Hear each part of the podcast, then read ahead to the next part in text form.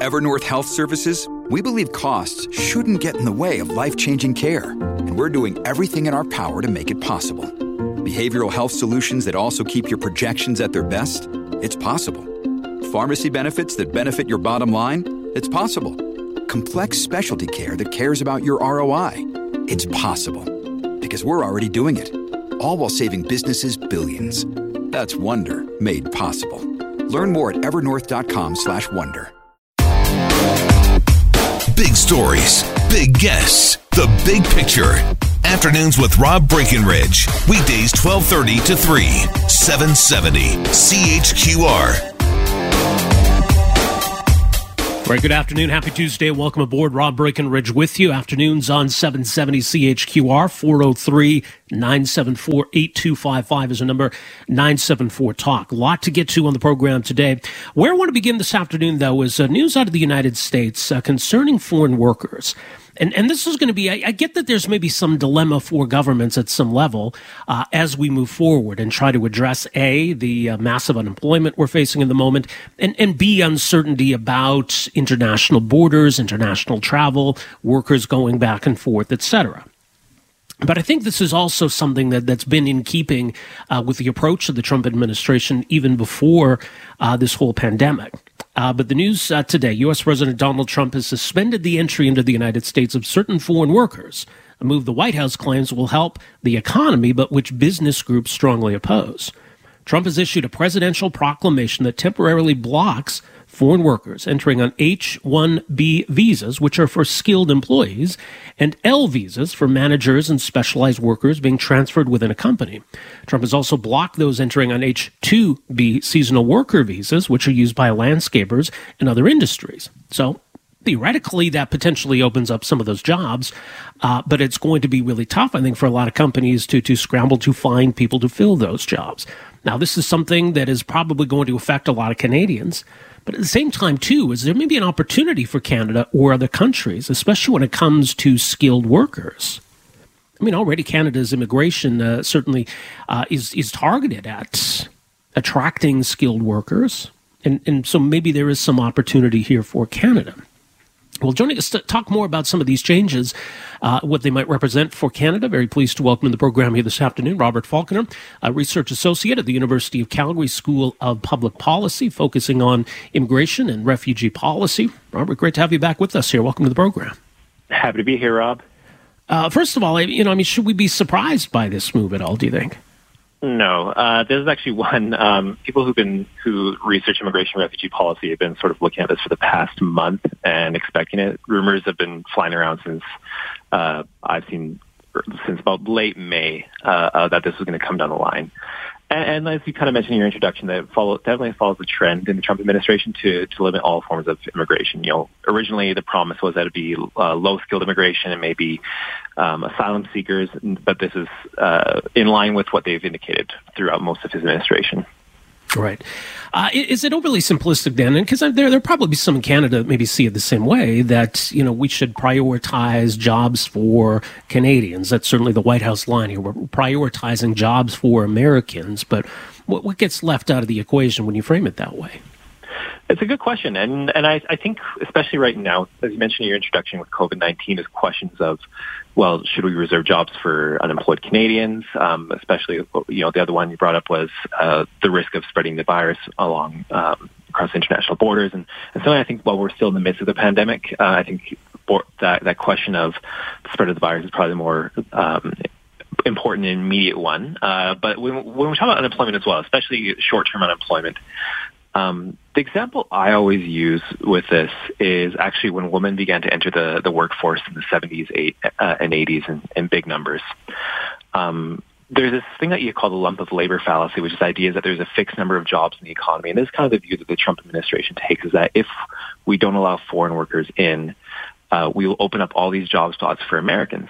Um, but when we saw women enter the workforce in the 70s and 80s, what we ended up seeing is actually a huge increase in demand as well, um, more purchasing power on women, and actually job creation in the economy.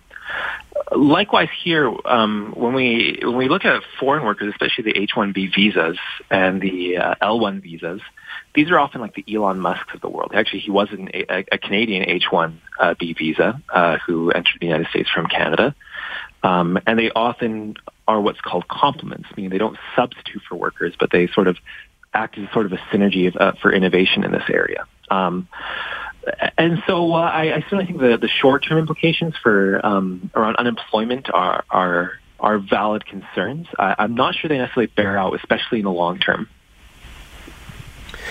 In terms of how this impacts Canadians, now there there are a lot of, uh, for example, nurses in Windsor that, that work on the other side of the border and in healthcare in Detroit and elsewhere in Michigan. My understanding is that healthcare workers are mostly spared from this, although not entirely. How, how, does this impact Canadians, as best you can tell? So you're, you're totally right in that uh, they have the Trump administration has exempted certain uh, workers from this ban. Uh, so you use the example of medical workers. The other one they've exempted is uh, workers in agriculture. Um, so let's say Mexican farm laborers who are coming up to the United States to help out with the the oncoming the onset of the, the full agricultural season. Um, the but about specific to these categories, roughly about 400 to about 500 Canadians per year go down to the United States to work under these visas. Um, and by the way, I'll, say, I'll add here, the other thing this ban does is that actually extends the pre-existing ban on green cards that the Trump administration implemented early on in the pandemic. So that would affect about another 600 or so Canadians who are not marrying American spouses, uh, but would otherwise be trying to get a green card in the United States. So total about somewhere in the ballpark of about 900 to about 1,200 Canadians going down to the States. And I, will I'll reiterate here that we're not talking um, low-skilled Canadians. These are Canadians who maybe, let's say they work for a multinational company that operates both in Canada and the United States. Let's say here in Alberta, the oil and gas industry. Mm-hmm um, it, this new ban would prevent a mid or high level manager from Alberta from going down for three or four months in the United States and running a training course down there in the in, in the U.S. Let's say in Colorado, for example, or Texas. Um, that that's the implication there is that it's not low skilled workers that are going to be affected by this; it's high skilled immigration. I think, however, the bigger question may be how is this going to affect Canada? Um, what are we going to likely to see? Right. And, and what, what do you think that impact's going to be? I think from what we've seen uh, with the previous travel bans the United States issued, that I think we're going to see an uptick in interest in, in moving to Canada. Uh, I'm working on a paper right now that, that looks at the original travel ban, and uh, what I what I wanted to gauge from it was interest in moving to Canada. So I want to see how many people applied to come here um, as a result of the travel ban. Whether or not they get in is another question. Um, but what we found is that uh, after the travel ban came in, uh, there was about 410,000 uh, app- non-humanitarian applications to come to Canada. So these are for like economic reasons or for family reasons, and about half of those were related to the travel ban. Now, those are just from about nine countries. Um, this this ban extends globally, so I, I think we'll Canada regularly receives about um, uh, several million applications to to visit, work, or study in Canada every year. Um, again, we don't have to approve all of those, but I, do, I suspect we're, we're going to see a significant increase in, in interest in moving to Canada. Right. So there are potential opportunities here. I mean, it was interesting to read. There's a lot of pushback in, in Silicon Valley to this and, and a lot of concern about the impact this is going to have on, on tech companies. Right. And, and that's what everyone's chasing. We all want to be the next tech hub. We want to figure out how do we, how do we lure tech companies whether it be to Canada in general or, or Alberta or Calgary more specifically. So is this the kind of thing that maybe Canada could take advantage of? Absolutely. Um, the other one too, along with with Silicon Valley, is that this will also affect university professors. Um, and, and lest we think that it's you know just teaching, and I'm not to all the, the English literature majors, I'm not slamming you here, but this is not just you know humanities we're talking about, um, but this is also, for example, you have uh, professors at Harvard and MIT who are working on biomedical technology and engineering. Actually, the U.S.'s sort of great secret for for the past century has been its ability to attract foreign talent to its universities. Albert Einstein is a, is a classic example.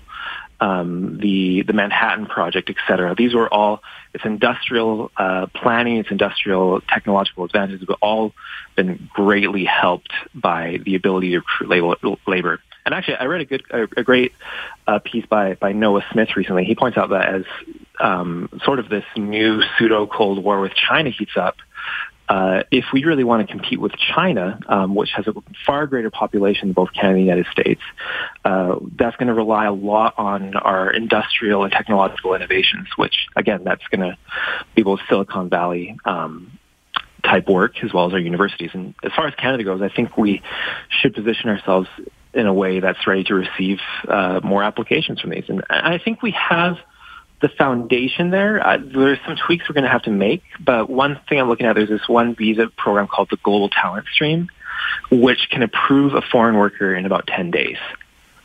Um, and if we were to somehow be able to scale that out to capture some of this talent from the U.S., again, the high skilled engineers, workers, university professors, et cetera, I think there's there's great potential for Canada to to basically get a free lunch at uh, America's expense.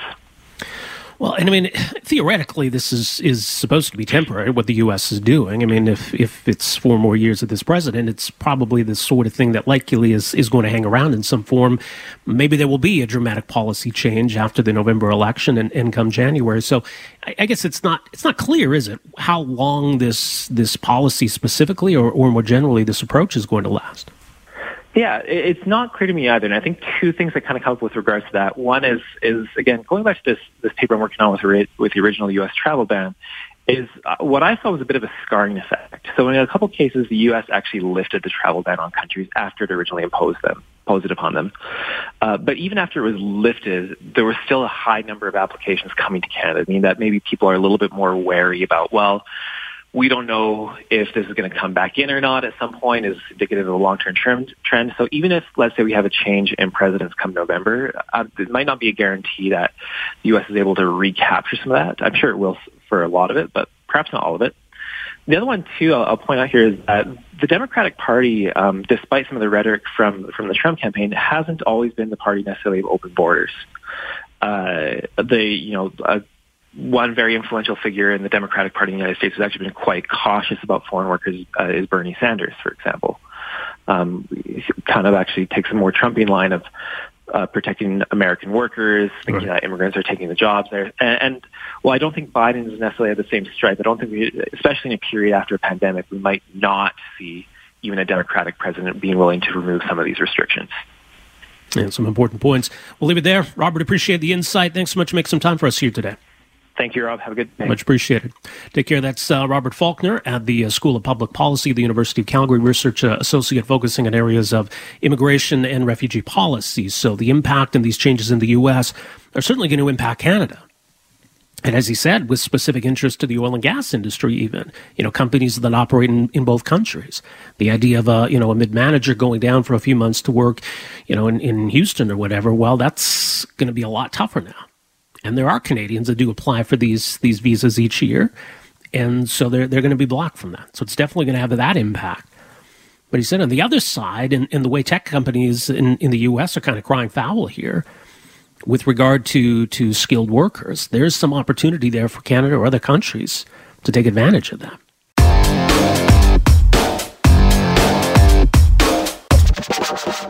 I suppose there's probably some overlap between the protests that we've been seeing more recently and the protests we were seeing many months ago. It seems like uh, forever ago. Uh, protests that were uh, blocking uh, rail crossings in various parts of the country uh, in, in order to raise issues around the plight of Indigenous Canadians, but also more specifically the whole situation in BC with the Coastal GasLink pipeline and, and the Wet'suwet'en First Nation.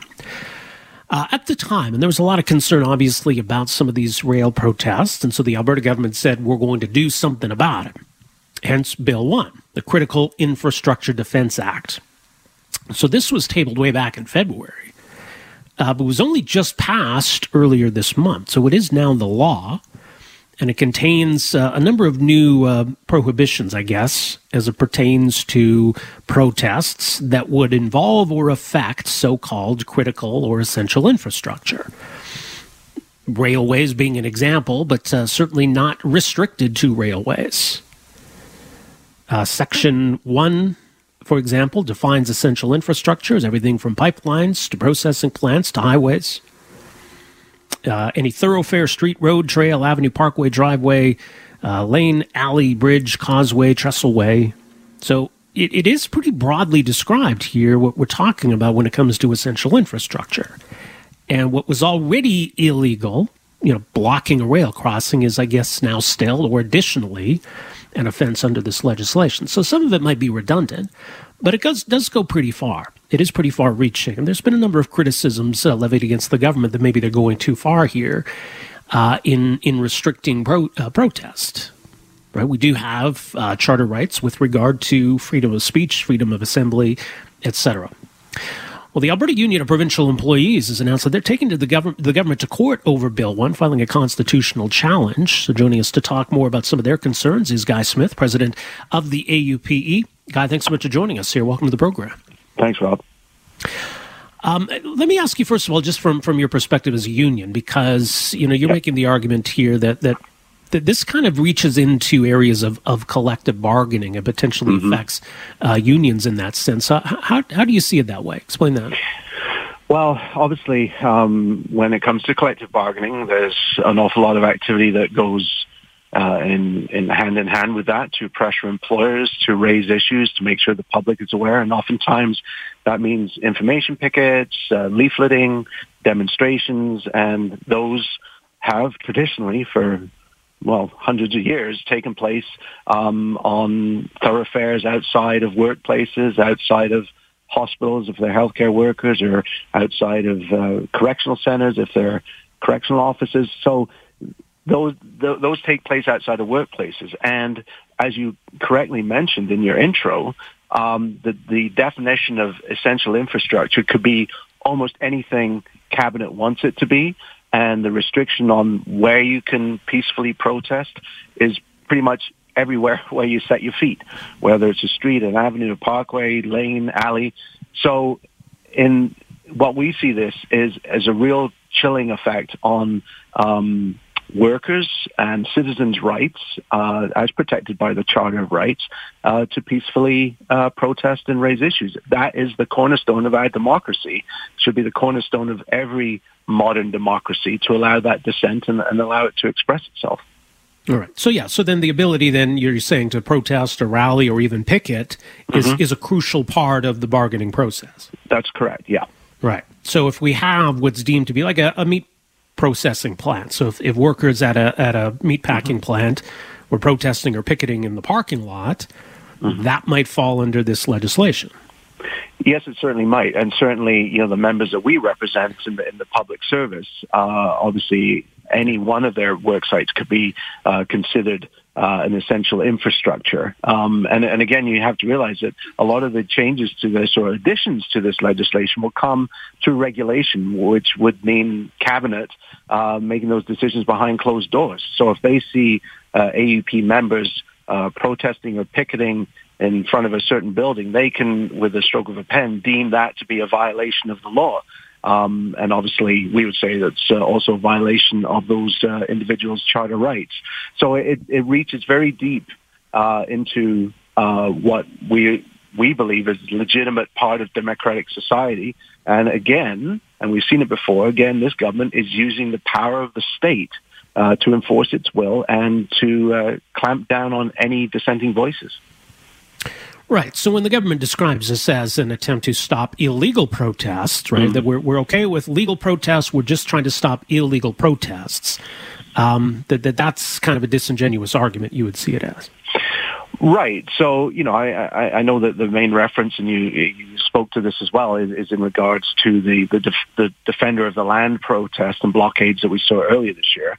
Mm-hmm. Um, I can't see AUPE being involved directly uh, in those kind of activities. We are talking more about the traditional ways in which we've demonstrated, um, you know, on, on streets, in front of buildings, at, at the, even at the legislative building, and uh, the fact that that it could be made illegal very quickly through the uh, enforcement of this new legislation. It is. It will be deemed illegal, and there uh, there's automatic arrest.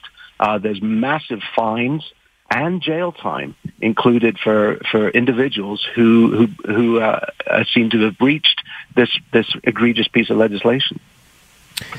You know, and I agree. I mean, I, I think it is overly vague um, because I'm, I'm, sure there would be some who say, well, if you can't protest at that spot, just go protest somewhere else.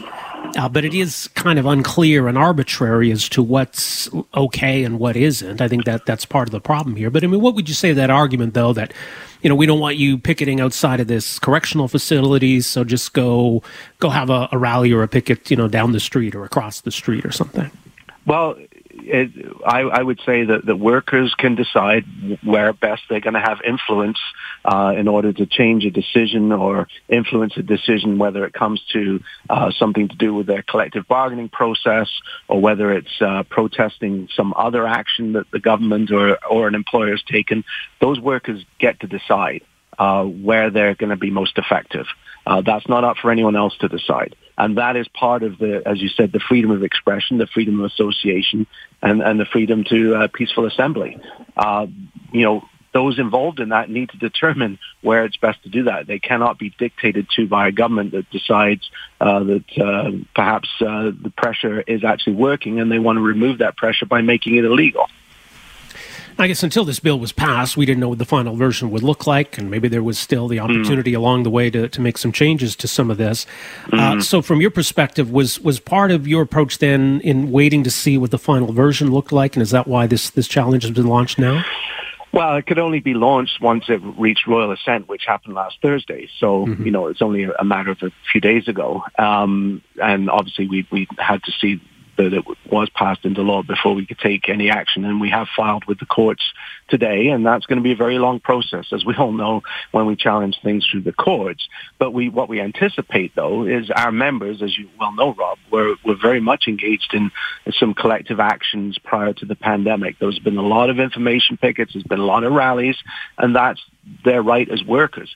And we will be at a place where they will need to do that again.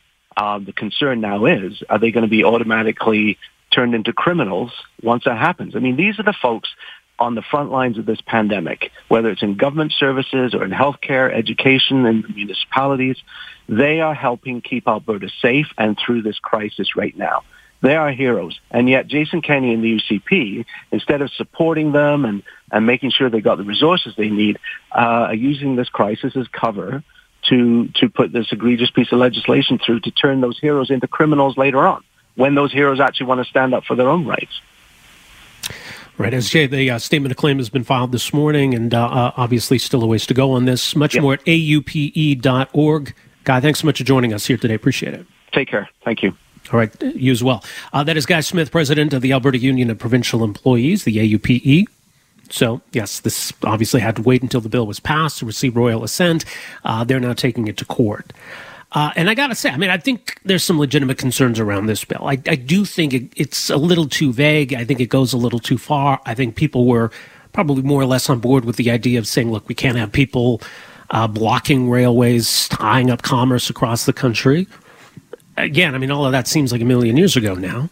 But yeah, I mean, look, those were legitimate concerns uh, that you know it was certainly harming the economy by having rail shipments that couldn't get across the country, couldn't get where they needed to go. But I think part of the frustration was, well, it's it's already illegal to do that, and, and why aren't authorities doing something about it?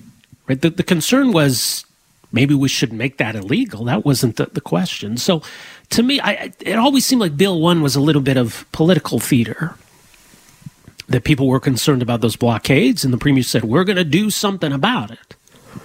Which I guess, you know, people would hear that and appreciate it. But if we're if we're making something that's already illegal a little bit more illegal, I don't know that we're accomplishing much. And and some of this does go, I, I think, as I say, a little too far in how we define what is essential infrastructure.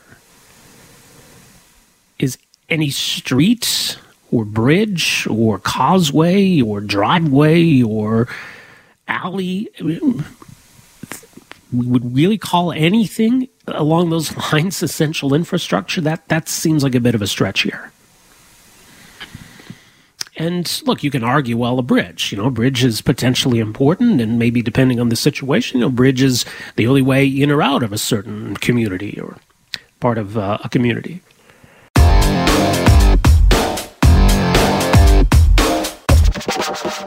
But so there's been a real conversation happening recently about mask wearing and how effective it can be in, in keeping COVID 19 at bay, keeping this virus in check.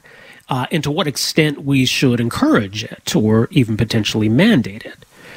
Now it's it's become a little politicized, I think, to some extent, unfortunately. And I mean, there are those who, yeah, would would prefer not to have to wear one.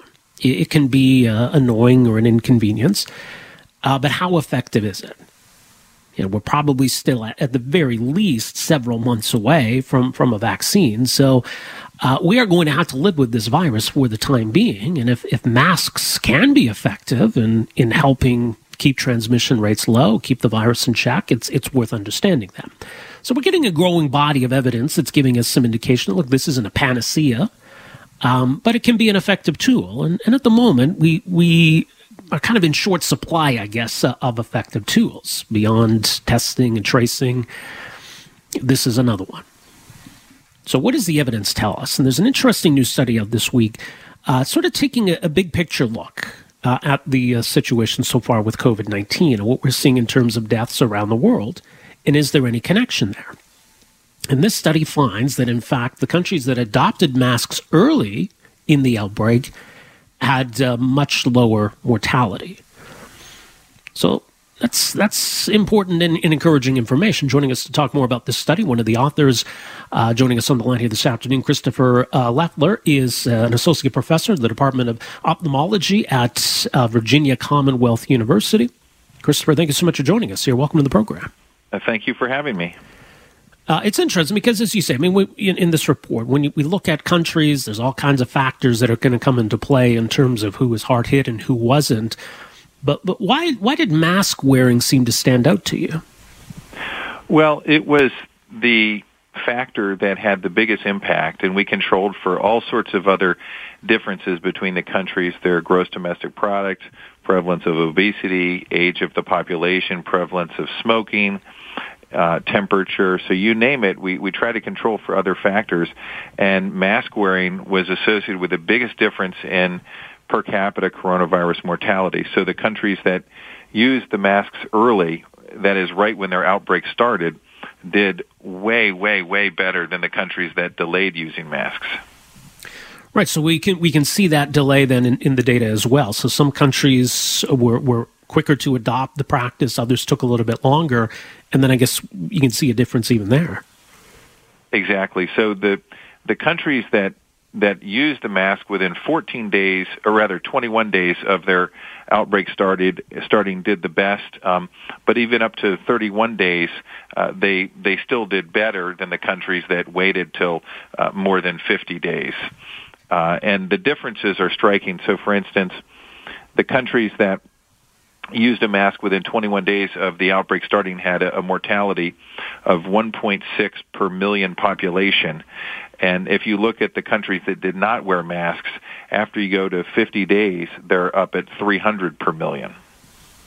Right, and obviously, I mean, you know that that those countries include places like Taiwan and, and South Korea, Hong Kong, and in jurisdictions where maybe it could be argued that there was already a culture of, of mask wearing as a way of preventing other diseases and, and just encouraging good hygiene. Um, but but we do have other examples outside of some of these Asian countries where where countries did adopt mask wearing, where maybe it was was less um, you know common before this pandemic. Right. So definitely the East Asian countries had more of a culture, but there were some other countries and areas around the world. In Europe, the first to do it uh, was Slovakia. Uh, they mandated masks on public transport and shops uh, within 21 days of the beginning of their outbreak. The next in Europe was Czechia. And those two countries have done better than most of the rest of Europe. Uh, and then you had some countries in Africa as well as countries in Latin America and the Caribbean that introduced masks early as well. Yeah, Venezuela has been an interesting example because I think there was a lot of concern about how vulnerable Venezuela might be, and we're seeing how hard hit Brazil is at the moment. Uh, but Venezuela is interesting because that's that's another example, right? Where they they really it is an example, and they introduced masks. Actually, the president uh, demonstrated masks on live television the very first day that they confirmed a case. And Venezuela has done better than their neighbors, both uh, Brazil and they they've also done better than Ecuador in terms of uh, per capita coronavirus mortality. So I think this this adds to you know other other research that's been done in, in trying to understand the, the value of masks. What, what do you think this this suggests as, as you know countries like Canada and the U.S. kind of weigh our options in terms of what our strategy is going to be forward and, and how we try to keep this virus in check? I think if if we all wear masks whenever we're indoors around other people, uh, and um, there, there's a, a lesser risk when you're outdoors if it's just fleeting contact. If you're walking in a park and you're not near other people, then there's a, a low risk there. But if it's a say a very large crowd outdoors, uh, then there could be some risk. But particularly indoors and on public transport, uh, there, if, if everybody can wear a mask, it can help us get back to doing all the things we want to do, opening up our schools, reopening businesses, and doing all the things that we used to do. I think masks can help us sort of return to a normal life. Well, and I think it's important to look at it that way because, you know, as I alluded to earlier, we, our options are kind of limited at the moment, and I, I, don't think people want to go back to having to close down uh, businesses and, and public buildings. That you know, if if if lockdown's off the table, we don't have a lot of other good options, do we?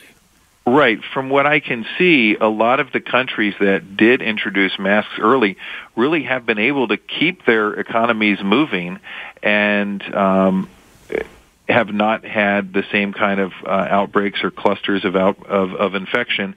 So actually, the countries that use masks have been able to have a more normal life, basically. Well, some important new evidence. Uh, hopefully, will will shape the conversation going forward. Uh, Professor Leffler, we'll leave it there. Thank you so much for joining us here this afternoon. Appreciate it. Thank you for having me. Bye bye. All right, all the best. Uh, that's uh, Christopher Leffler at uh, Virginia Commonwealth University, one of the authors uh, of this study. Uh, so this isn't a, a, technical study of the mechanics of mask wearing, but it's it's looking at that that broader correlation when countries adopted widespread mask wearing and what the influence was, and it was a pretty big. Uh, the, the, you know the, the difference was pretty big. It's a pretty powerful piece of, of information. As they say, it wasn't just by a few percent; it was up to hundred times less mortality. Countries that introduced masks from the very beginning have had hardly any deaths. Now, and, and again, other factors might explain some of that too, right? And if you say, well, look, Taiwan, South Korea, Japan, Hong Kong, places like this, it was more common to see mask wearing originally. And, and then with that, you know, comes a sense of not just civic duty, right? Trying to protect one another, good hygiene, all, all the kinds of attitudes that go into that can certainly help deal with, with a situation like this. But when you look at other countries, Czech Republic, Slovakia, Venezuela, countries where mask wearing really wasn't typical or cultural or ingrained in any way, but was widely adopted and encouraged, you see a big difference there. So, I mean, it's look, people have strong opinions on mask wearing. I get it. Um, but in terms of the options we have, it's certainly preferable to to lockdown right? I mean, in, when you look at the idea of saying you can't go here and you can't go there, or the notion that, you know, we're going to force everybody to have tracing apps on their phone, those are certainly more intrusive. The idea of put on a mask, that's pretty much the extent of it. It's not restricting where you can go or what you can do, it's just about putting it on. But I think, again, even the notion that people would be told to put it on, it's, it does makes some people bristle. I get it. So there's a different kind of debate about should it be mandatory, mandatory in certain situations, just encouraged, facilitated. But at least it's good to know that, okay, that's a tool. That's a tool we have. That if things get bad, it doesn't automatically have to mean lockdown. Maybe we try this instead. Right? And you, I mean, certainly that's been the experience. South Korea's been a great example and they they emphasized this kind of an approach: mask wearing, testing, and tracing, and and avoided really any kind of serious lockdown. Right? We talk a lot about Sweden and the Swedish experience. They've seen a lot of deaths in Sweden, but what if Sweden had done everything the same, but just added some masks to the equation? Thanks for downloading and listening to the podcast. Don't forget to subscribe, rate, and review for free at Apple Podcasts, Google Play, or wherever you find your podcast. You can also find me on Twitter at Rob Breckenridge. And you can email me, rob at 770chqr.com. Talk to you next time. Afternoons with Rob Breckenridge. starting at 1230 on News Talk 770 Calgary.